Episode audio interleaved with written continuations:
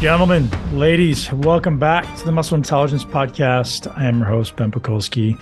Many of you know that I've taken an immense fascination with understanding male optimization, ultimately human optimization, but specifically, I love working with men because it holds a place deep in my heart around leading men to be the best version of ourselves so that we can lead future generations of young men and women, and ultimately in a time when it feels like the world needs it most. Testosterone is a topic that comes up very often amongst my colleagues, amongst my community, amongst my coaches. And the idea of testosterone optimization feels like a black hole of information. Sometimes it's there's so much information, this vast landscape of information, misinformation, confusion, what to do, what not to do. So I've taken it upon myself to interview the world's 10 top leading experts on testosterone optimization, whether they be researchers, practitioners, doctors, and just people who have devoted their entire life to understanding testosterone. And today's guest, Dr. Rob Kominiarek, is a board certified fellow of the American College of Osteopathic Family Physicians. He has 27 years of clinical expertise in the hormone optimization space. He is uh, the author of an Amazon best-selling book. Uh, he is a veteran of the United States Army and has an incredible passion for overall health. And the thing I love about Dr. Rob is he's not just someone who talks the talk, he walks the walk. He's an incredible, healthy man. Uh, he is a leader in his community. And we get into some really interesting and fascinating stuff today, specifically how to do and look at a comprehensive blood analysis, uh, specifically around the areas of health optimization and hormones. We talk about the importance of detoxification from chemicals in the environment and signs of inflammation in the body that ultimately can cause um, low levels of hormones across the board. We talk about the understanding of free testosterone versus total testosterone and the implications of those. We talk about the big levers to support natural testosterone levels in the body. And I will say, Dr. Rob, at 57 years old, is in fact natural and uh, incredible. I think that's absolutely phenomenal. And we talk about testosterone as a brain hormone as well as a body hormone, which not everyone thinks about that way, and so much more. Whether or not ultimately you should consider taking hormone replacement or not, and what are some of the pros and cons. And you can expect podcasts like this one coming up in weeks to come. And in my recently developed testosterone optimization summit, that I'm calling the Titans of Testosterone, where I've literally compiled the world's top experts. I've literally scoured the entire world to find people from uh, every continent to literally get to the bottom of what people are understanding that is hopefully an unbiased view that will bring you an unbiased view of what hormone optimization really looks like from a natural perspective, or for someone who decides to go the augmented route, how to do it in a natural and effective way. This can range from everyone from, you know, an 18 or 17 year old young man who wants to optimize his testosterone all the way up to maybe a, the highest level professional bodybuilder. And some of the mistakes I made throughout my many, many years of testosterone use and at times abuse, and ultimately what I'm doing now to reverse it. Today's podcast is brought to you by our friends at AIM7. Performance in the gym comes, comes down to one thing, gentlemen adaptation. It is not about the work you do, it's about the way that you adapt. Your ability to adapt will govern progress.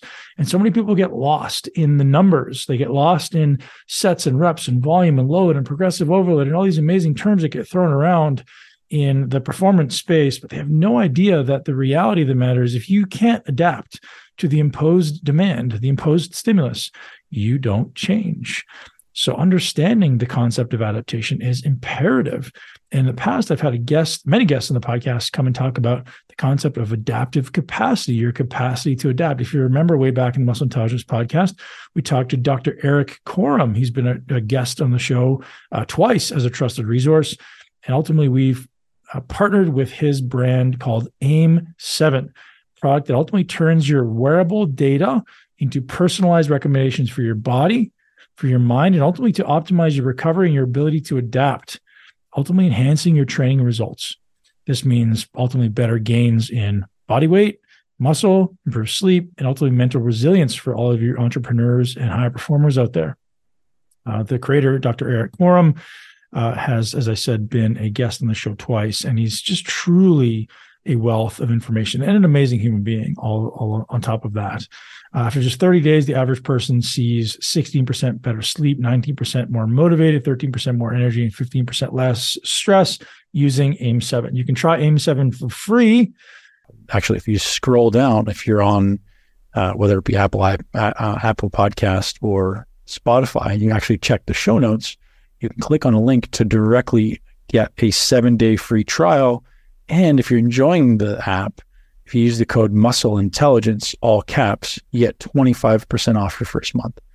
And I think you're going to enjoy it. I think it's a really useful app. It's relatively simple. Uh, and again, they're always developing it. This is a relatively new app, relatively new version of the app.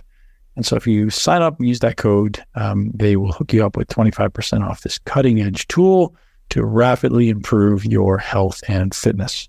Gentlemen, ladies, thanks for being here. Enjoy the podcast with Dr. Rob Kominiarek.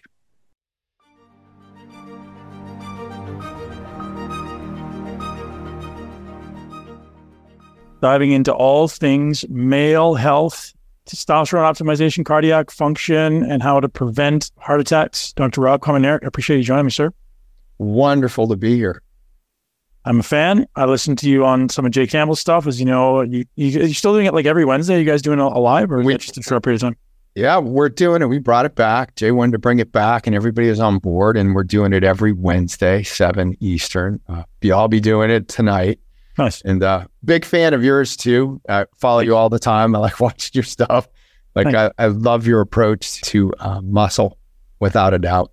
Thanks. Yeah, and, and you know these things go hand in hand, right? And without, I can't. You know, I've been teaching people muscle for a very long time, and hormones were obviously a big part of my life, and I'm I'm very transparent. I'm happy to share all that stuff. And as we evolve now, I'm working with guys over 40. It's like, hey, there, there's a certain consider certain number of considerations you must be making in your training to really get a good result and certainly a certain large number of considerations that you should be making with respect to your hormone health.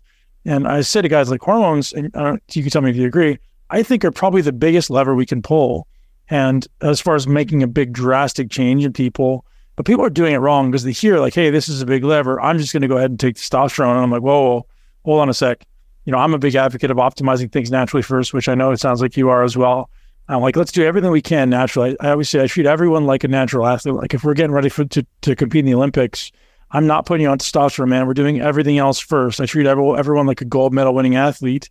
And so, like, what do we need to do first to make sure the body is functioning well at the cellular level, at the organ level, at the organ system level? And then first do that. And if you're still not where you want to be, okay, now we consider optimization. So uh, I'm so grateful that you would join us today to talk about all things uh, testosterone, all things hormones, and ultimately cardiac function. Oh, fantastic to be here. And I agree wholeheartedly. There's so many things that are immediately under your control, and all you have to do is put it into action. And those foundational items, the biggest one being sleep. Not getting adequate sleep impacts your body in a negative way across, you know, all all different avenues. So sleep, exercise, and meaningful exercise. Um, I'm not a huge fan of endurance exercise. I there's been plenty of studies, and one recently in March that shows the endurance athletes have significantly more cardiac events, cardiac disease. So, uh, sleep, exercise, restorative practices, prayer, meditation, Tai Chi, yoga, whatever your thing is to cool off and bring down cortisol levels. Then intensive diagnostics, getting studies that are meaningful, not not a superficial CBC, Chem seven, and a pat on the back and say, "Hey, you're good." And and then nutrition, which is king, and hormones and supplementation, and many of those things are directly under your control. In particular, nutrition, which can really drive the optimization of hormones. Bad nutrition, you know, skewing it to all kinds of processed foods and cakes and cookies and candies, chips and soda and alcohol can do a lot of damage, but also undernutrition, eating healthy and undereating, which is the other uh, uh, side of the coin that I see with individuals. So they're eating healthy, but they're they're consistently undereating. Their yep. caloric deficit is too great for too long, and then that negatively impacts hormones. Yep. So there are a lot of things that are under the individual's control to optimize hormone, and those play a huge part of optimization. I'm glad you said that because I thought I was the, one of the only guys screaming about uh, men under eating chronically being an enormous problem, right? You're gonna you're gonna lose your muscle, you're gonna lose your testosterone, you get, you're gonna lose your bone uh, density. Like, guys, you shouldn't be under eating. I, I think guys come to me like, I have a huge appetite. I'm like, yeah, that's great. Keep your huge appetite. You just got to move to balance it out. Like, I've got an enormous appetite, so I need to make sure that I'm moving a lot. Again, I'm not overeating, but like I eat healthfully, I eat very, very well I always make sure that I'm moving a lot. So my, my movement always kind of outweighs my my appetite. And, and I think I also realize that if I'm eating the right foods, my appetite tends to be better regulated, right? Most people have appetite dysregulation because there's cortisol dysregulation, insulin dysregulation, hormone dysregulation on every level. Like, of course, your hunger signals are going to be dysregulated, right? So it's not a bad thing to have a healthy appetite. It's just a bad thing to have a dysfunctional hormonal system that's driving poor appetite, poor decisions. Yeah, I agree, and I see a lot of that recently with with all the uh, GLP one GIP agonist use. Yeah. Which I like those medications. They definitely have utility. They just I see a, a lot of times not being used appropriately, and then what happens with the appetite suppression that naturally comes with those. People are like, oh, I don't want to eat all day. And the next thing, they create such a deficit. They create a lot of metabolic havoc and you end up skinny fat right? They get a lot of catabolism, lose a lot of muscle, and that's the last thing we want to lose. We want to be gaining muscle. Yeah. So I see a lot of that. And that, that the, the problem is, is I don't want to eat. And then when they do eat, they've been eating seven, six, seven hundred calories a day for the last two, three, four weeks, and things are crashing. Mm-hmm. And uh, when I use those medications, for example, we have a nutrition plan, a feeding schedule. We calculate out the calories that they're going to take in for their goal weight. So we know we're going to take this in and we're going to create a deficit that's reasonable. So even if you don't feel like eating, we're still going to be eating. Yeah. we're going to be eating the right kinds of foods, right? The right macronutrients, because uh, that chronic caloric deficit can really lead to problems. So, Rob, one thing you mentioned as we began, and even before we began, you said you have a very comprehensive assessment. I'd love to start there because, as you said, most people are coming in and saying, "Hey, you know what? My testosterone is low, my uh, cholesterol is high or low uh, give me some give me some drugs or tell me what to do and you're like whoa, whoa, like there's a lot of stuff that's going on here that's one leading to these challenges that are leading leading to poor energy that's leading to poor decisions in your diet. So i'd love to have you walk through uh, what your typical assessment looks like. Someone walks in your into your office and says hey can i can i get the full gamut? Sure. The, the basics of cbc chem 14 but then we take a deep dive into the hormones and metabolites and we look at 33 different hormones and their metabolites. I want to see what the hypothalamic, pituitary, testicular, thyroid, adrenal. I want to see what all the axes look like. And using like functional medicine testing, using like Genova G- GIFX, or like what are you? What are your uh, or so, organic acid? Sorry. So I use the gold standard for hormones, which is liquid chromatography, tandem mass spectroscopy, serum labs. Now I may use other ones as adjuncts to it, but the gold standard, if you look uh, any of the society guidelines, it's liquid chromatography, tandem mass spectroscopy labs. And I want to see all those hormones in concert and see how they're interacting with one another. It, it's it's like a dance. If you ever watch Dancing with the Stars and they've got the, the pairs of dancers and one misses a step, it throws the others off. And the same thing is that way with hormones. If one's missing a beat, the others are going to be off as well. And you want to see that whole picture together. And if you're just looking at individual labs, like I think my testosterone's low, let me get a total testosterone. That's just, that's so woefully inad- inadequate yeah. to be making such important decisions about your health and wellness. I want to take a look at the whole picture. I want the total T. I want the free T. I want the bioavailable. I want your estradiol. I want your estrone. I want to see your cortisol, your zinc, your copper. I want to look at all of these items. I want to see what growth hormone's doing. I don't want to know what your thyroid's doing. I don't want to have to guess. I want to see the all those axes moving and, and together and see where the deficiencies. Are. This all done, done through blood, or is it done through urine as well? Uh, blood. So that's that's the gold standard from my perspective as a as a physician. We're held to a different standard. If I have to defend myself in in a court of law, I want to have the gold standard, which is liquid chromatography, tandem mass spectroscopy labs. I is there specific labs that you suggest? Sorry to cut you off. Is there specific ones that you suggest that do this? Because I don't know that th- is this laboratory you Oh yeah, yeah, yeah. So you LabCorp, Quest. So they would do all. Okay, yeah, right. There's different suppliers. You can get labs through uh, Life Extension from MD Private Labs, which is one of my favorites. Yeah. So you you can get these labs done there, and you take your lab order and you get them. You get your blood. But this would be typical. Like if someone went to the doc and the doc, and they said, "Hey, I want to get a full panel," they would would they normally get the liquid chromatography mass Mhm. spec? Yeah, that's all I order. Okay. Yeah. Yep.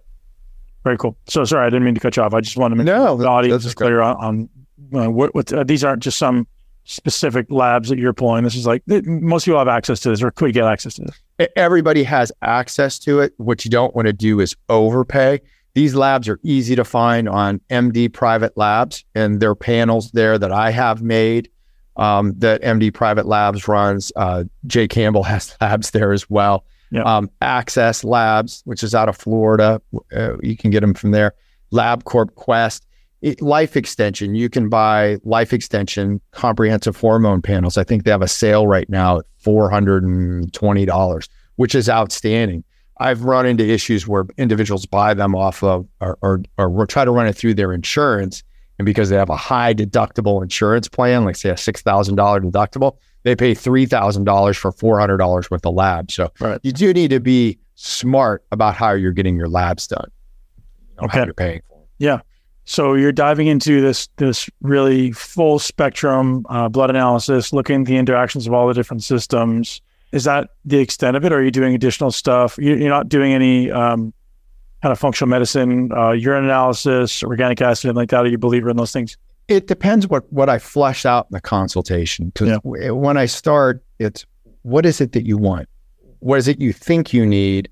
What's bothering? Wh- why are you here to see me? And oftentimes, when the goals come out, well, this is what I'm looking to do. These are the problems I, I'm having. All of a sudden, things start to jump out. For example, I saw somebody yesterday, a young man, early 30s, total testosterone 103, free of two, LH, FSH, uh, very low as well. Actually works in a chemical factory.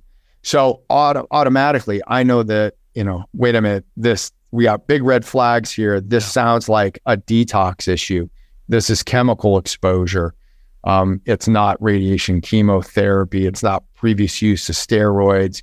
So my pathway may be different. We probably need to detox this man, as well as what's the treatment strategy going to be, and we're going to be able to overcome such low levels to get it back to where it's functional. You can feel it. So that'll dictate tests. So, for example, for him, it's off for heavy metal testing, right? I'm going to go look to see what we can find, Yeah. which I'm sure we're going to find a lot. Are you doing any, you know, coronary calcium scores, angiograms, like right off the bat, or is that just like once someone, once you see someone's cholesterol numbers are, are wacky, you start, you go there? Uh, not not usually not cholesterol numbers. So it's not the lipoproteins that usually will drive it. It's family history. Hmm. So how that'll end up is usually somebody comes to my office, a brother, a mother, a father, a sister, an aunt, an uncle, somebody passed from a heart attack, or they know they have a family history and now they're getting older. Maybe they had some kind of little scary event when they were out one night, and then that precipitates the appointment. And Yeah. we go through their history. And as I start to collect uh, testing and data, it's like, you know what? Let's let's go get a coronary CT angiogram and find out for sure what we're dealing with. So let's say someone comes in and they're expressing symptoms of low testosterone. They're saying, "Hey, doc, Not feeling good. You know, I have my sex drive. I'm, you know, I'm in my 40s, 50s, and beyond." What, like, like, walk me through some of the some of the typical cases that you'll see. I know you see you seeing people who are highly toxic. And what are the, what are some of the typical cases you're seeing, and how you you would go about intervening? So the first place I always start is with comprehensive laboratory. I want data that I can look at. And usually the symptoms that I see are related to decreased execu- executive function, Hmm. brain fog, right? I just don't feel sharp anymore. I, I got no get up and go. I don't want to do anything. Then usually comes the, yeah, I, I, I, I go to work out, but nothing happens. I just don't feel good. I could care less about having sex. But it's the executive function that usually is the main complaint. So I'll start with comprehensive laboratory to see what the numbers look like. I'm going to treat the symptoms. I'm not going to treat the numbers. The numbers in the laboratory are just a guidepost and help confirm what I'm already thinking. Then the question comes, how how does the individual want to go about this? And I'll present several different options because everybody's goals are different. One person may go, you know what? I'm 52 years old. My testosterone's really low. I'm done. I don't want to try and do anything natural. Let's go straight to testosterone. If I'm dealing with a 19 year old who's been smoking a lot of weed and now they've bottomed out their testosterone levels, let's remove the substance that's causing the problem. Let's try to jumpstart the system and recover it because they're so young. They, they've got their whole life ahead of them, having a family, raising kids. So going to testosterone in that case wouldn't be the right thing. So we may take a step ladder approach to rebooting their system and see what we can get done.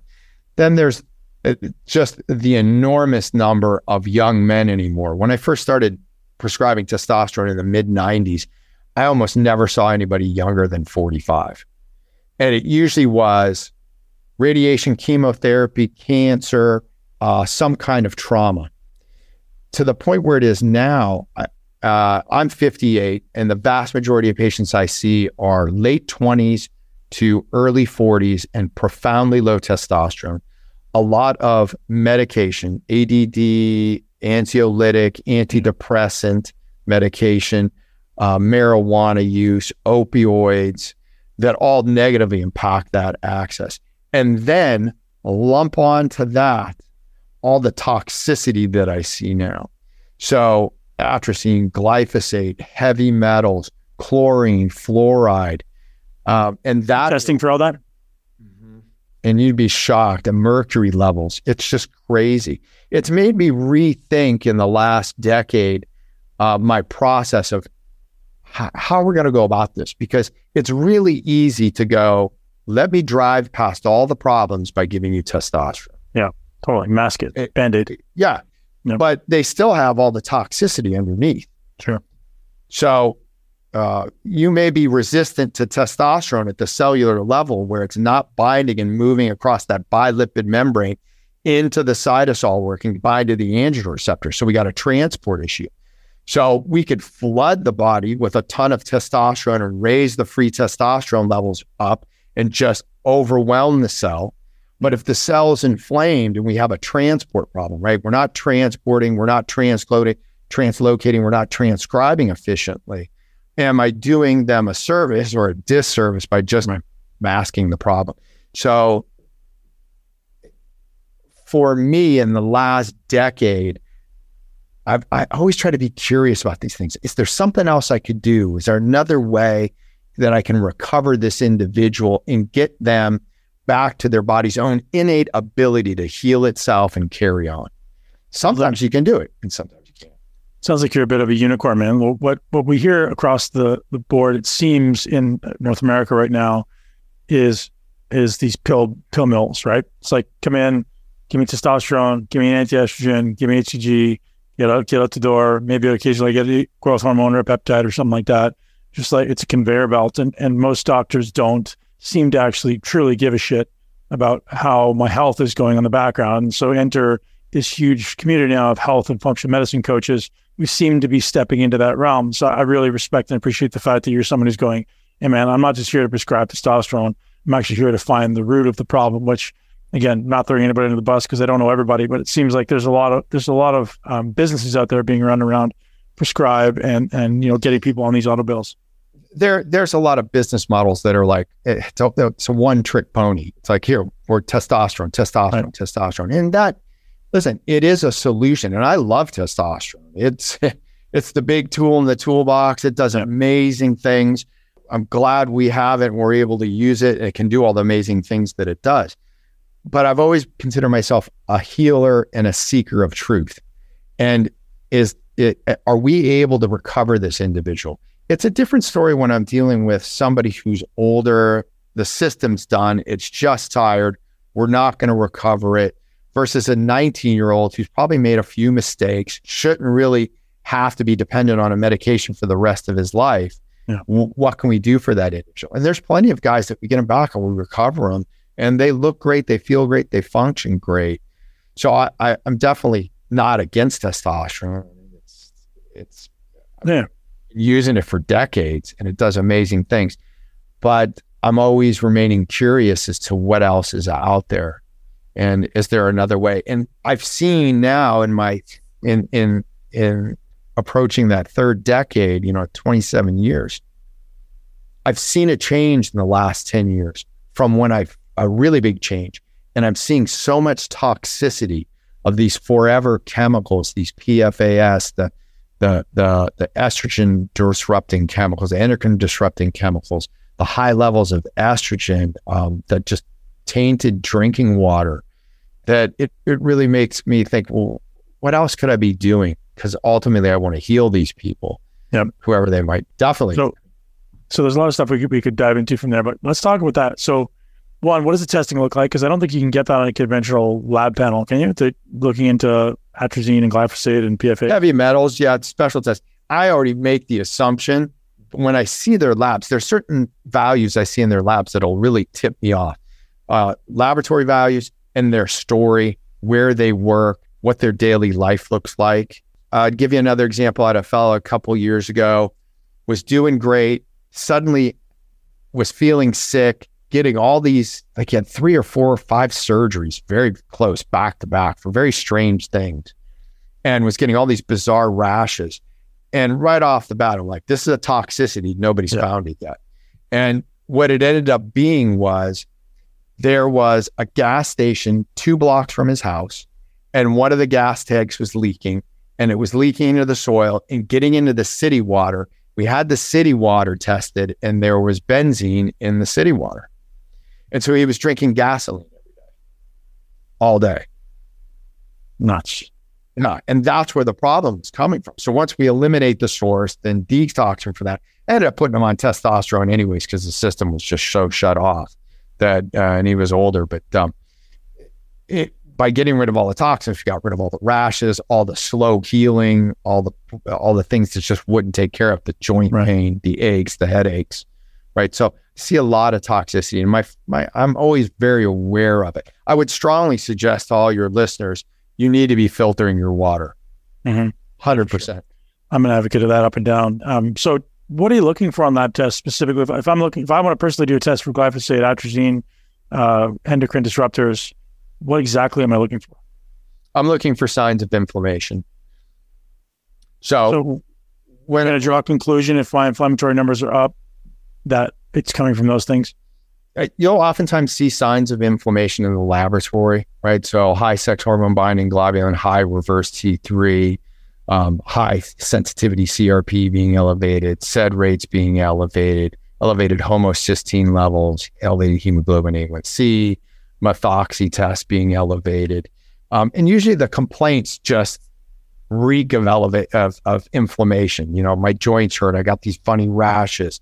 I, I never feel good. Everything aches. That's that's chronic inflammation. There's no way for me to directly test my levels of these things in my blood or my there are there's different laboratory and they can get very expensive. So but the more common ones that are out there, you can make the assumption you're drinking water and your food is polluted right off the bat. Pesticides, herbicides, uh, chlorine, fluoride, uh, and uh, pharmaceuticals that are in your water. So you need to be filtering water. And then uh, when it comes to your foods, you really need to be eating as clean as possible, right? So uh, everything that I do, for example, is grass fed, free range. We're very lucky here in Ohio. There's a lot of cattle farmers and, and farms where you can buy your beef, your eggs, your lamb, chicken, and then your organic vegetables and washing them cleanly, rotating your all your macronutrients, rotating your proteins, rotating the fruits and vegetables that you eat, and washing them, you know, thoroughly. I wash everything in baking soda, limiting the amount of food that you eat out, getting rid of seed oils, getting rid of um, sugars, getting rid of grains, all the things that we know are inflammatory. Yeah, these are all things we talk about. I think my audience knows this stuff, and and so I'm I'm just trying to draw a direct how you know how you draw a direct correlation between the assumption that this is glyphosate, atrazine, and, and these toxins, and this person having elevated uh, inflammatory numbers. It could you know it could be uh, any number it, of things, right? It, uh, any number of things. So usually in my history and physical taking, oh check, there's a problem. Check, that's another problem. Yeah. Oh, you're drinking water from this source. Um, for example, I had a guy who's getting exclusive from his well all right, let's test the well water, you know, yeah. loaded with heavy metals, loaded with um, uh, iron, had really high levels of iron, Mm. and the iron was suppressing his testosterone. So we changed his water source, used a little enclomiphene for a couple months, kind of reboot things, and pulled it all away. And next thing you know, he's fully functioning again. So um, going after the source of the problem. Yeah, makes makes a lot of sense. So coming on to the enclomiphene um, bandwagon here. So what would someone came in? They have natural or they have a low testosterone level. They're not old enough to do TRT, or like you know what, uh, Doug, I don't really want to do a TRT. I want to try to natural, o- optimize naturally. Let's say we've got all the nutrition in order. They've got all the sleep in order. They're managing the stress really well. They've got a great exercise routine. What's your approach as far as um, you know that like any any interventions with with HCG and clomiphene? Do you have a protocol you like to follow? all of the above. So I give the options to the individual. What's available for us to use right now? So I would say one, we can go straight to testosterone, right? And we have all kinds of delivery options there if that's what you choose. I never tell anybody what to do. I present the options and they make the decision as to the path that they want to go down. Okay, so what else do we have? Well, we have biologics, so we could use HCG. Let's talk about all the pros and cons of HCG. What else do we have? We have enclomiphene, right? So we have a selective estrogen receptor modulator. What do we want to do? So here's three different options. What to you sounds best? Oh, I like the idea of rebooting my system. Great. These are the things that we need to do. We're going to use clomiphene. We're going to take it every other day. We're going to start at this dosage. And these are the things I expect to find at the 30 day mark, 60 day mark, 90 day mark. And we achieve those. Great. We may pull it away. If we don't achieve it, we can move to another one. Well, H, uh, clomiphene didn't work. Let's try HCG or maybe a combination of the two. If we find that none of these are getting us to where we need to get symptom relief, then we can move to testosterone. I'm a big fan of challenging people with testosterone in the office because it'll tell me right away what the issue is going to be, for example. So um, I had a gentleman the other day. Um, I forget where he worked. It was another thing with a bunch of chemicals. If there's so much inflammation in the cell and I give them testosterone, it's not going to matter. They're not going to feel it, right? Because the cell is so inflamed. So I know we really got to deal with that toxicity issue. If I give them oral testosterone and at 15 minutes it lights them up, their eyes get bright, their cheeks get rosy, and they're looking around the room like, I didn't know I could feel like this. Testosterone is a brain hormone. That's where it does its work, right? Gets the brain, lights things up, and you go, wow, uh, I feel great. Let's go out and lift stuff and pick it up and put it down because it makes you want to do work, right? Yeah. So uh, I, I can immediately tell, wow, their free testosterone levels aren't high enough. They're not getting enough penetration at the level of the cell. It's not making it across the membrane and, and, and, and binding to the androgen receptor. Hmm. So that'll dictate treatment. So, for example, I had one patient, I loaded him up with a bunch of oral testosterone, felt literally nothing. Where most people, the amount I gave them, it would light them up. They want to run out the door and go run three miles. Right. So, yeah. So it, it it can be very helpful in making a determination as to what pathway we want to go. Age is a factor. Do are they married? Do they want to have more children? Um, are they suffering from anxiety and depression? Those can be factors as well. Sometimes I get these guys that've tried testosterone before, but as soon as they go on they get incredibly anxious, uh, you know, to the point where they can't function. That's problematic, right? Oftentimes that's a toxicity in the background. Bert. Yeah. Right. So um, that needs to be addressed before we can get them on testosterone. So it, it all comes down. I don't have any particular protocol that I put people on. It's I treat you as an individual, and the goal is to try and heal whatever the problem is. Right? Yeah. Let's let's heal you first. So heal. Once we heal, then we can feed them up, and then we can get them to perform. So first, I got to heal you, and because till you're healed, you're not going to be optimized nutritionally and all the other factors that are involved. So once I've got you healed and fed up, then we can start to go for performance. Define what healing means in this case. Um, let's say example, somebody who's got a lot of stomach issues. No matter what foods they're eating, they're constantly inflamed, they're bloated, they're gassy, they're belchy. So I know they're not going to be nutritionally sound. We got a stomach issue, we got a revved up immune system. Um, at that point, it's like, listen, I got to heal that gut before we start talking about adding testosterone because I could throw testosterone in and make the gut massively worse. Hmm. Really, So- I've never I've never experienced that. So, is this something you help people with? Is gut health as well, or do you outsource that? Yeah, no, I do. Sometimes I outsource it, but for the most part, I'll I'll handle it. And it it's been a process over the last 27 years because my knowledge base in 1996, you know, really pre-internet. Yep. Um, and if you know my story, uh, you know, uh, it started with a kid who got a motorcycle accident, lost a testicle, and you know, I um, and had the other one taken away in surgery. So ended up putting him on testosterone and really didn't have much of an idea what I was doing. But he would he would feel better, then he would feel bad. He would feel better, he'd feel bad. I'm like, I'm doing what the book says. I read all the books. The books say the same thing. So I talked to an endocrinologist. He told me the same thing. So I thought, geez, this doesn't this is a shitty way to live.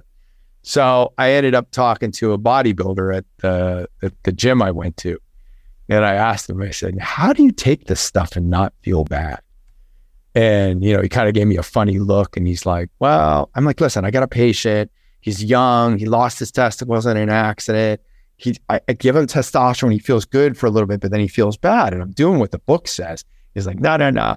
And he takes his uh, whey protein powder and he unscrews the lid and he reaches in. He's got his paper and he shakes it out and it's got everything written down on it. And what I got from that was testosterone cypionate, 200 milligrams Monday, Wednesday, Friday. And I went, hmm, okay. So, you know, I go back to the office and back then we had PDRs, the physician desk reference. It was like this Yeah. big red book. So I open it up and I start reading about cypionate, start reading about enanthate and, and propionate. I'm thinking, okay, so now I get he's taking it three days a week, half life, da da da da da da. Let me ratchet the dose way down. I'm not going to give him 200 milligrams. Sure. Yeah. So I ratchet it down. And the next thing you know, the kid's like, you know, I feel good all the time. And I'm like, oh, okay. All right. And that's how I got started back in 1996, 97. That, that was, that's how it all got running for me. And that, you know, then I became really curious. Wow, what can I do? And then the early 2000s came along with Women's Health Initiative. and you know, everything blew up, and testosterone's terrible. It causes prostate cancer. It's going to kill you. And I'm like, oh my god, you know. And I at the time I think I had maybe 50 guys on testosterone. And I'm like, I remember going home and laying in bed, staring at the ceiling. I'm like, what am I doing? Like, am I killing people? You know. And um, but that's the stuff that was in the news, what's being written, what you're seeing in papers. And I'm thinking, oh my God, I'm going to jail. So now I don't want to assume that everyone knows what you're talking about. So it used to be perpetuated that testosterone was going to drive prostate growth, prostate cancer growth. Uh, and now we know that's complete opposite. If anything, it, it does the opposite. It's protective. Yeah. Yeah. Thank you. Thank you, Abe. He's such a wonderful man. yeah. Um, talk to me about free testosterone. What are you doing to help people who have normal levels or even optimal levels of, of total testosterone, but they're kind of suffering with free? Sure. So there's different ways to measure testosterone. We'll kind of start with that. So you have your total testosterone, which is an inadequate way to to look at how well somebody is is is doing. For example, total testosterone is not reflective of what's happening at the level of the cell. We want to look at the free testosterone level, which is about mm, two, maybe three percent. So we need a free testosterone level greater than 3% to really have good effect at the level of the cell where it's being transported across. So the free testosterone is really what we want to evaluate. There's some other factors that come into play as well, genetics. So if we get down to the androgen receptor um, and getting down to there's eight exons on the androgen receptor and it's exon one, which is where all the activity takes place, which has to do with the CAG sequencing. And the longer that CAG sequence, the less sensitive you are to testosterone and the more you're going to need. So there's genetics that come into play as well. So everyone likes to focus on free testosterone, but there's way, way more to it than that. That free testosterone level, it can be adequate and you still might not get effect at the cellular level. And why would that be? It'd be because that bilipid membrane is inflamed. So that's the problem. So the easiest way, and for your listeners, everybody wants to know well, what's the quick way to get past that. The best way to get past it is to bring the free testosterone level up with testosterone. And the best delivery methodology for that by far is transdermal. Hmm. I can get free testosterone levels through the roof. And so I can drive past that cellular resistance. Interesting. Yeah. So uh, much better than using any of the um, uh, injectables, right? The synthetic testosterone. Really? You can get good levels, but I'm going to tell you now, without a doubt, I've seen it time and time again, and I'm sure many of my colleagues would support this. That transdermal testosterone. If I want to get free testosterone levels up, uh, my only really concern is, you know, I'm going to get DHT levels really high, so there's got to be some hair involved, right? Yeah. In your case, it'd be like, hey Ben, we don't have to worry about your hair. Let's go What are you trying let's to say? go. Let's go. Let's drive it way up there. You know? So the best way to raise free testosterone levels, transdermal testosterone, applied to the scrotum twice daily. Hmm. All right. Mhm. 20%. I want a 20% concentration. That's what's What going to get me there. What, So those- 200 variable. Yeah, it does. Uh, uh, body weight will change that, but in general, any man over 180 pounds, 200 milligrams per gram, a 20% concentration applied to the scrotum twice daily. That's going to get my levels where I want them to be. And you're not, so you're not then using injectables for most guys? Um, I use a fair amount, probably like 60% transdermal. Hmm. Then the rest are injectable. And that also depends on cholesterol. So, what do the lipoproteins look like? So, with a transdermal bioidentical, over the course of 16 to 18 months, the lipoprotein profile will stay neutral or improve. With synthetics, it can stay neutral or go negative. So you really have to take a close look at what the lipoprotein levels are doing. It's interesting. You And that's not that's not the case for everybody. Well, synthetics aren't aren't bioidentical. so is the only way to get bioidentical through transdermal? Well, you can do pellets, Oh, interesting. I had no Right. idea. But who, pellets, I don't do pellets. I did pellets for about a decade back in the late uh, 90s, early 2000s. It stopped, I think, like five or six. I was just kind of like, nah, I'm not doing this pellet thing. It's just not physiologic. You don't make hormones that way. I can replicate physiology with creams. I can replicate physiology with injections. I can do that with orals as well. Mhm. So, um, and that to me is a, a much uh, more efficient and effective way to be uh, to deliver those hormones, so they have a more natural distribution. Um, the other way with free testosterone, for guys who are taking a more natural method, all of the items that you have, you know, sleep, exercise, restorative practices, nutrition, all that needs to be in check because you don't want to be chronically underfed and you don't want to be eating garbage. But then making sure that your intracellular nutrient levels are optimized. I'm not talking what's in the serum, but what's in the cells. So doing intracellular nutrient testing, being very strategic about what supplements need to be provided. And then boron does a great job. Most guys don't take enough boron to get the levels. How much do you recommend? Uh, generally around 60 milligrams twice a day. Really? That's huge. I've never heard anyone talk about that much. Most I've ever heard is Yeah. 10 milligrams. Yeah, I'll take it up really high. Wow. No toxicity concerns? Mm-mm. Nope. Wow. I've never heard that. And so what benefits you keep, keep, keep, I keep an eye on them though, right? Keep an eye on what's going on. Yeah. But what how would you know if it was elevated? Like You could do serum levels. interesting. How are you testing intracellular vitamin and mineral levels? Uh, so there's a company by the name of SpectraCell. Um, I don't get anything from them. Just that's the easiest one to use. Um, but uh, intracellular nutrient levels. Super interesting. And so you think obviously that's more useful than um, serum levels. Absolutely. When you're looking for, you know, what's in the bloodstream versus what's in the cell are two different items, right? So your magnesium could be fine in the serum, but you look at intracellular and it's low. So, um, for example, I'll get guys that have been on testosterone for a while. Maybe they're getting it through their local guy at the gym, and they come in and they've got the shakes. They got tremors. Okay. The, the last step in the conversion of testosterone into three five cyclic AMP is magnesium dependent. So most people are already magnesium depleted to begin with. So now you're taking something at higher levels, you're really using up magnesium and they start getting tremors, right? So we add magnesium in the tremors. Oh, that's super interesting. So one thing that I've always been curious about, I'll throw this question at you. You know, obviously as a guy who took testosterone in the past, I'm always wondering if it's possible for me to bring up my my levels naturally. Seems like uh, probably at this point it's probably too far gone.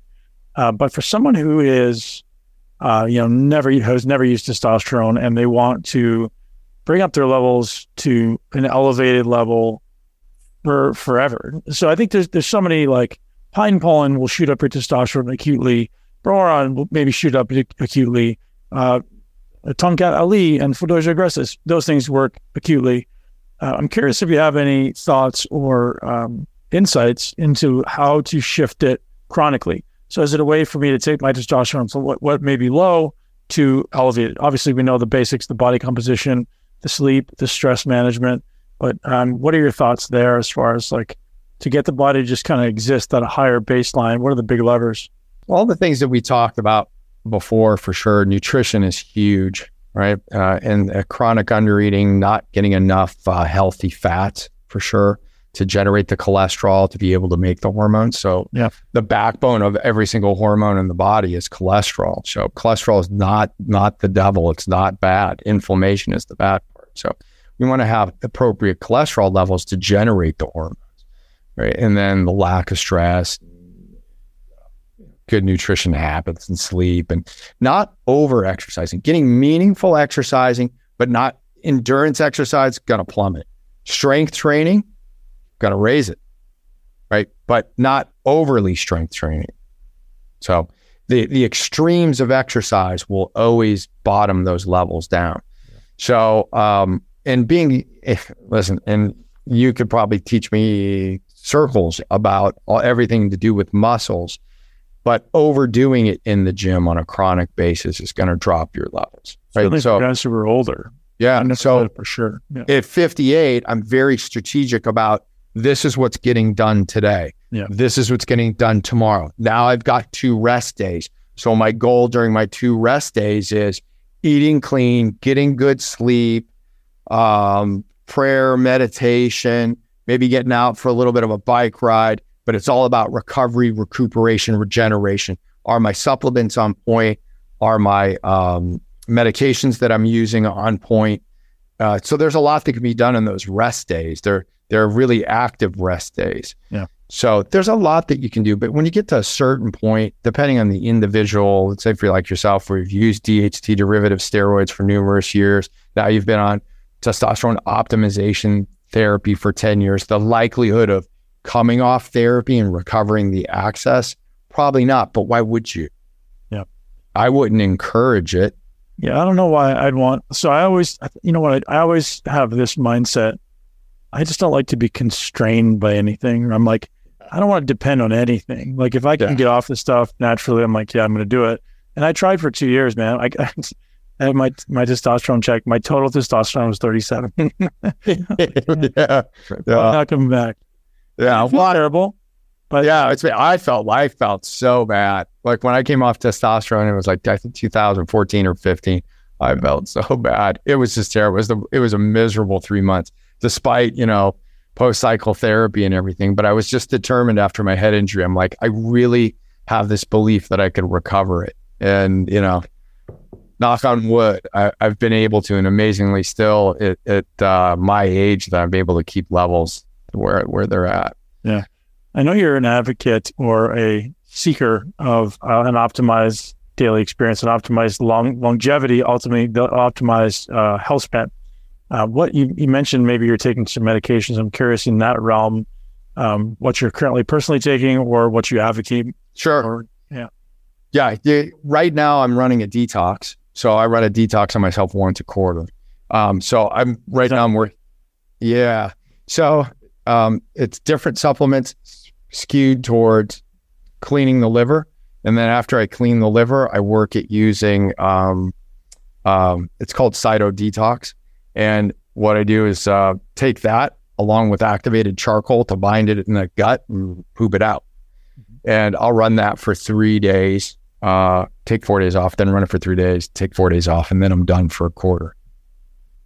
So at that point in time, I'm just making sure that I'm getting enough of the nutrients that I'm supposed to be getting. I'm also uh, in nutritional ketosis at the moment because toxins like to store in the fat. Mm-hmm. So um, I'll be in nutritional ketosis when I'm doing it. And I can always feel my testosterone levels kind of fall off. And how I know they fall off is my libido drops. So n- normally I'm like even like thinking around like where's the girlfriend? and I can feel that kind of fall off for those few days when I'm detoxing. And Yeah. so I'll run that for a couple weeks then I come back to my normal routine whatever that might be at the time depending on what my goal is. Yeah. Do you think it's speaking of detox? Do you think it's possible right now, without it being your full time job, to eat well, to eat true, truthfully in a, in a we say clean, but like that's such a vague term.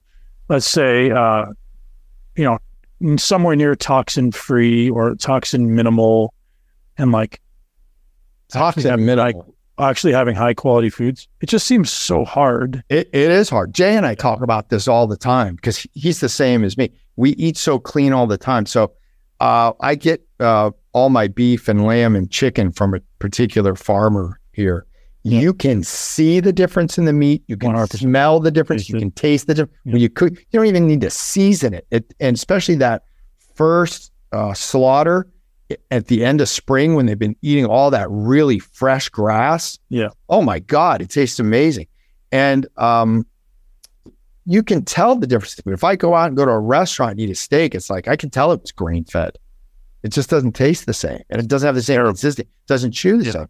So it's Yeah. very difficult to eat clean. It's it to me. It's about you know how what can you do to minimize the impact because it's just everywhere. That's why I still run a detox every couple of you know uh, month or so. Go out and run a detox. Yeah, everyone loves to eat out, and it's like I I would rather not eat out by by any possibility. Like if I can stay home, the quality of food is just so different. I can control what's going in. Like I'm importing the best quality, like olive oils I can find, the best. Right. You know, like, like I'm I'm trying to find the highest quality stuff I can. Um, but just going out is always so disappointing, and, and it's sad because like it's nice to have that social uh, experience, but at the same time, like man, Well, you know, what's good is the group that I run around in, they're all same thing. conscious like that. So Yeah. they're very particular. We're going to a Mediterranean restaurant. We're going to this uh, Greek restaurant. We know that they're really good about the, the meats that they uh, acquire. So Yeah. it's good to run in those kind of circles because it makes it easier. You know, I'll tell you, like, for example, Jay, he absolutely he despises fruit. And it's because he's like, oh my God, all the chemicals, the pesticides, you can smell it, you can taste it mhm. uh, you know, he's really sensitive to that stuff. And so am I. I'm very particular about that as to where I get those things, especially the things that I eat every day. I eat a ton of eggs.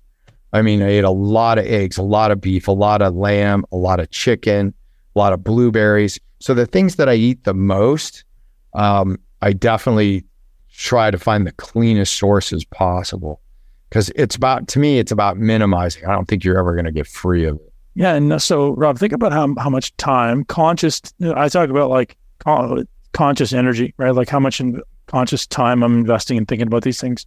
It's your job. It's my job. It's Jay's job to optimize our body, optimize our life, to help other thousands of other people, millions, hopefully, eventually, to optimize their lives. But how unrealistic is it for them to spend their entire conscious energy on like, where's my food going to come from? I, don't have organic vegetables today. I'm not going to eat vegetables. You're just like, it's not realistic. So like, there needs to be some type of, as you say, maybe detox protocol. Uh, just some way to simplify a great- person. That's a great question, Ben. And and there is an answer to it. So you need to focus your attention and energy on that one subject just for a small amount of time. You it out. really do. And once you got it figured out for your area. So like I hand all my clients, I have different nutrition manuals I use depending on what the problem is. So one in particular, my healing nutrition plan, which deals with like getting rid of toxins, and it's a nutritional ketosis plan. And so I put people in the nutritional ketosis because it's the fastest way to help get rid of the toxins out of the body, plus also heal them. Ketosis is a great uh, a nutrition plan for healing. And then we can move into other things, right? We, we want to get flexible with stuff, Mediterranean, be able to use all kinds of different foods. But for the sake of healing, I'll, I'll throw them in a nutritional ketosis. So, what do we need to find for those meals, right? What do we need? So, uh, we need to find a good source of proteins. Usually, in most areas, you can find, and I'll do this when I go somewhere, I just Google uh, organic farmers and see what pops up. And The meat is the easy thing, I think. Yeah, it, it generally is. And then there's things you can have delivered to your house. I'm fortunate here. There's like seven farms within 10 minutes of my home. So I can rotate, um, you know, the different cattle farms that I use for as sourcing. And then what foods are do you really like that you eat a lot of? Avocados. Okay, where are you going to source those from? Right. And there's a huge difference. I don't know if you've ever been to South America, but if you see avocados in Colombia, they're like this, they're green, Yeah. they taste completely different than the stuff we see here in the United States. Yeah. They're not even the same thing. And they're not using all these pesticides and everything that are on them. So um put you first you just have to focus just for a little bit of time and get it down. Figure out what your eating window is. I eat between noon and six every day. I Sundays are the days that I fast. It's already done. And I think for a lot of individuals, it's when your body isn't dependent on sugar any longer as its primary fuel source. Yeah. Right? It doesn't have to have that constant source of sugar so that you're not getting the hunger cravings, the headaches, the moodiness. Your day is so much more stable. Your thoughts really aren't on food. Yeah. They're not. I know I'm going to eat, eat, eat between noon and six. It's going to be 2,200 calories today. It's already taken care of. I already had lunch. I already had something midday. I know what dinner is going to look like. I already know that it's lamb and it's dandelion greens with um, Swiss chard and probably whatever other green I stuck in there. So, like you like to say, meat and vegetables works miracles. Yeah, it's true. And meat, meat again. This may be only me, but I find meat tends to be the easy thing to find. It's like, what am I eat with my meat? Is it just vegetables? I'm going to have to add avocado. I can, so I, I like to add in. I like make big salads and all good, good quality olive oil and avocado, and that's kind of it. And then eventually, Yeah. like, yeah, that's really all I eat. and so Yeah. for most people, they're like, that's it. I'm like, yeah, that's kind of Most people eat about the seven to nine foods their entire life. So it's usually not this wild variety. Now, I travel so much between offices. I already know when I'm down in Naples, I'm going to my favorite restaurants. different. Yeah. and I know what I'm going to eat, and it's going to be a different food supply. But these places are, you know, they do a good job sourcing their food, and I can tell that it's clean. When it's not clean, I can smell it, I can taste it, and I'm just like turned off and just ugh, forget it. When I'm in uh, Chapel Hill, I know what restaurants I'm going to in Chapel Hill that do a good job sourcing their food, and it's high quality food, right? And then you know I'm either at my sister's house or girlfriend or whatever I'm doing, and they're all on board. They all eat healthy. So my network of friends, my circle of friends, I don't have to worry about, oh, hey, let's go to this burger joint and get this crappy food. Not going to happen because they're already going to make good food choices as well. Yeah, that's a big thing that I advocate, and it sounds like you do as well. Is um, most people eat make bad decisions because their their body's either not producing energy very well, which is often either a toxicity issue or a mitochondrial issue, uh, or you know they've got some type of excessive amount of chronic stress that they need to learn how to manage, and like remove the stress, learn to manage the stress. Um, they're inflamed, so again, removing the toxic burden, figuring out how to manage inflammation, uh, and if you figure those things out, your decisions tend to make tend to be much easier to make. You're not going to make decisions based on, gosh, I just don't have enough energy today. I don't have enough energy to get through the day, so I'm going to go reach for something that's, you know, unhealthy and and, and nobody should be consuming. Yeah. I think in general, the message that comes out of this is like heal the heal the the, the root of the problem, heal the body, and the body just tends to to respond a little better. The likelihood of you choosing those crappy foods, you could still, Yeah. uh, That happens. Listen, Yeah. it happens. See, I, I know what my trigger is. It's if I overwork myself to the point where I feel stressed. Yeah. Like especially if I had a bunch to do. Like I had to go do some functional flight check on a plane yesterday and in the evening, and I didn't get a chance to get my dinner in before that. And I got out of the plane, and all of a sudden I'm like, man, I really want to diet coke. you know, and it's just, eh, eh, uh, don't do it, don't do it. You know. I'm just recognizing that that's my stressor. It's like that's the thing. It's like okay, I'm just stressed. What I need is I need to go home. I need to drink a bunch of water. I need to cool it. You know, it's time to call it a day. I've done too much. Yeah. So one of the things I advocate for people who have uh, hunger management issues is, well, first, you, eat just eat a good meal first, and if you're still hungry, eat another good meal. Like I, I'll often have my guys who have appetite challenges to front load their calories in the day. And I'm like, your first meal could be at nine, your second meal could be at eleven. I don't care. If you eat two meals at nine and eleven, the likelihood of you eating again for the next four to six hours is basically zero. So like if you eat two good meals back to back, great, no problem. And then we're just gonna have a light dinner and you're done. You know, so like people who have appetite problems, some or yeah, appetite control problems, sometimes just giving them like an excess of food, even if it's all good food, it seems to work. And they still end up being in the massive caloric deficit because you just put so much in early in the day, which I'm an advocate of anyways. uh, it tends they tend to eat less at dinner. And that's usually where most people slip up is the you know the post seven p.m. snacking. And in my experience, I don't know if you've experienced the same, but just like front load your calories, get a bunch in before twelve. I know you're not not until after twelve, but if you were to consume those first two meals kind of close, like your body just feels just got enough. Like mm-hmm. thinking about food again is much less. Yeah, I'll mix it up. Like I might run four or five days like that. Then on the yeah. sixth day, I'm gonna eat. Uh, I might work out because I usually get up at five o'clock in the gym, five thirty, done by six thirty. And depending on what I do, if it's a leg day, I'm eating because it's just it's too brutal, you know. Um, so I usually am very strategic about that. It's like if I'm eating, if it's a leg day, I'm going to eat early in the morning because I'll usually backload mm-hmm. Or if I feel like I'm not going to get a work good workout, I'll preload, sometimes intraload, you know, or afterload, do all three. So it depends depends what I'm I'm doing. I find um, just like you talk about shifting their schedule like to more like a 10 to 4 because they have a lot of insulin sensitivity issues at night, right? And generally at night what it is the hunger's coming cuz they need to go to bed. They're mm. tired. They're they're not a, their body's talking and it's throwing up flags and it's either thirst or it's time to go to bed. Generally, it's both. Drink some water. Now go to bed. Your body's telling you to go to bed. It's it's setting itself up to regenerate, recuperate, and restore. And a lot of people want to stay up 10, 30, 11, 11, 30, 12. Man, when your body says it's time to go, it's time to go to bed. And if those stress signals you know, are being misinterpreted, it's like, oh, I'm hungry. Let me eat, right? Your cortisol levels are low. No, no, no. It's time to go to bed. My my brother has that issue. He loves like at night to to head right to the pantry. It's like, dude, no, no, no. That's the worst thing you could do. You know, that's it's time to go to bed, not stay up and watch TV. Yeah, I think just acknowledging why that's the worst thing to do is is in most people it's going to disrupt your your deep sleep mostly, right? If you're mm-hmm. eating late at night, quality of sleep falls off, and all of a sudden you wake up the next day feeling terrible.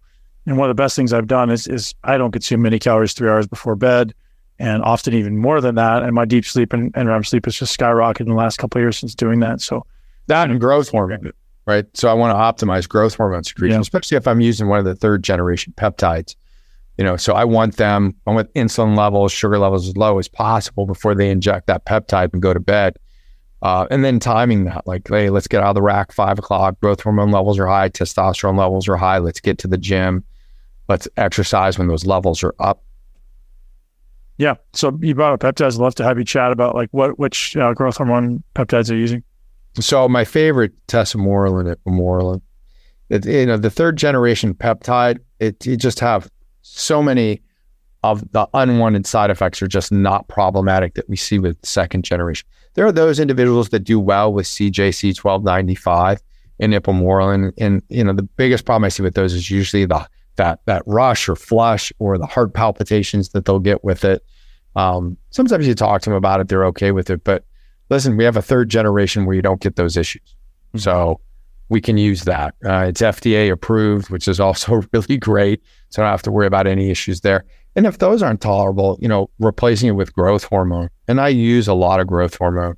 We do a lot of stimulation testing to take a look and see if the axis is functional because sometimes if that axis just isn't generating growth hormone and you know we'll do a stimulation test and there's what does that look like? serve um, it's just giving them a shot of glucagon and then measuring growth hormone over a period of three hours. And if there's just no reserve there eh, you're kind of wasting your money using one of the peptides. Let's just go to growth hormone mm. and and replace it you know give that a trial. Yeah. What's your thought on the glp-1 agonists love them. It's I personally love them. I dislike the inappropriate use of them. And what I mean by inappropriate use is listen, if you're going to use any of these uh, incretin mimetics, right? So um, GLP-1, GIP, you know, so you got mono, dual, now there's a, a tripeptide that's coming out. Um, they're going to put you in a catabolic state and you're going to end up skinny fat. So while you might reduce your size, you've added fat weight, lost muscle. Yeah. And in the long run, that's not good. So if you're going to be on these medications, you definitely have to know how to use them because you're going to, as a doctor, you put something on, it's great. Yeah, we're going to reduce cardiovascular disease. We're going to reduce weight. We're going to reduce diabetes. But you're also putting somebody in a catabolic state. So you have to be prepared to deal with that. Yeah. So, you know, are they going to be on an androgen concomitantly with that? Are we going to use some uh, uh, muscle peptide or supplement that's going to help offset any muscle wasting that we're going to see? Right. Uh, if I'm going to use one of those, I talk a lot about what your daily caloric intake needs to look like for your goal weight. Because I don't want to put them in a very a very low calorie diet, seven eight hundred uh, uh, calories a day for a month, two, three, four months. Right. We're going to be losing muscle, yeah. and that's not good in the long run. So, well, yeah, nothing with that. They're very they're great medicines. They just need to be used um, intelligently yeah, hopefully it doesn't come out in the future that there's massive side effects. Because one thing I see across the board with some of the guys is an increased resting heart rate, increased HRV. So I'm always like, yeah, let's just hope there's not some negative effect that we aren't aware of uh, and that comes out in 12 to 24 months. But hopefully all the trials are um, accurate and there's no issues. Yeah, it all depends really kind of what the issue is. You know, if you can microdose them a little bit lower than what they're recommended and still get the same effect, you know, yeah. I'm a fan of that as well um, it, you have to really work in total. We really need a comprehensive program, right? So we're going to need to be on B vitamins. We need to put them on uh, supplementation that helps with muscle as well. So leucine, right? L-leucine is a great one to use, and and maybe an androgen, right? So we can offset that. But and definitely the caloric intake needs to be monitored because if you just give them the inhib the agonist and go out the door, they're going to grossly undereat. Yeah.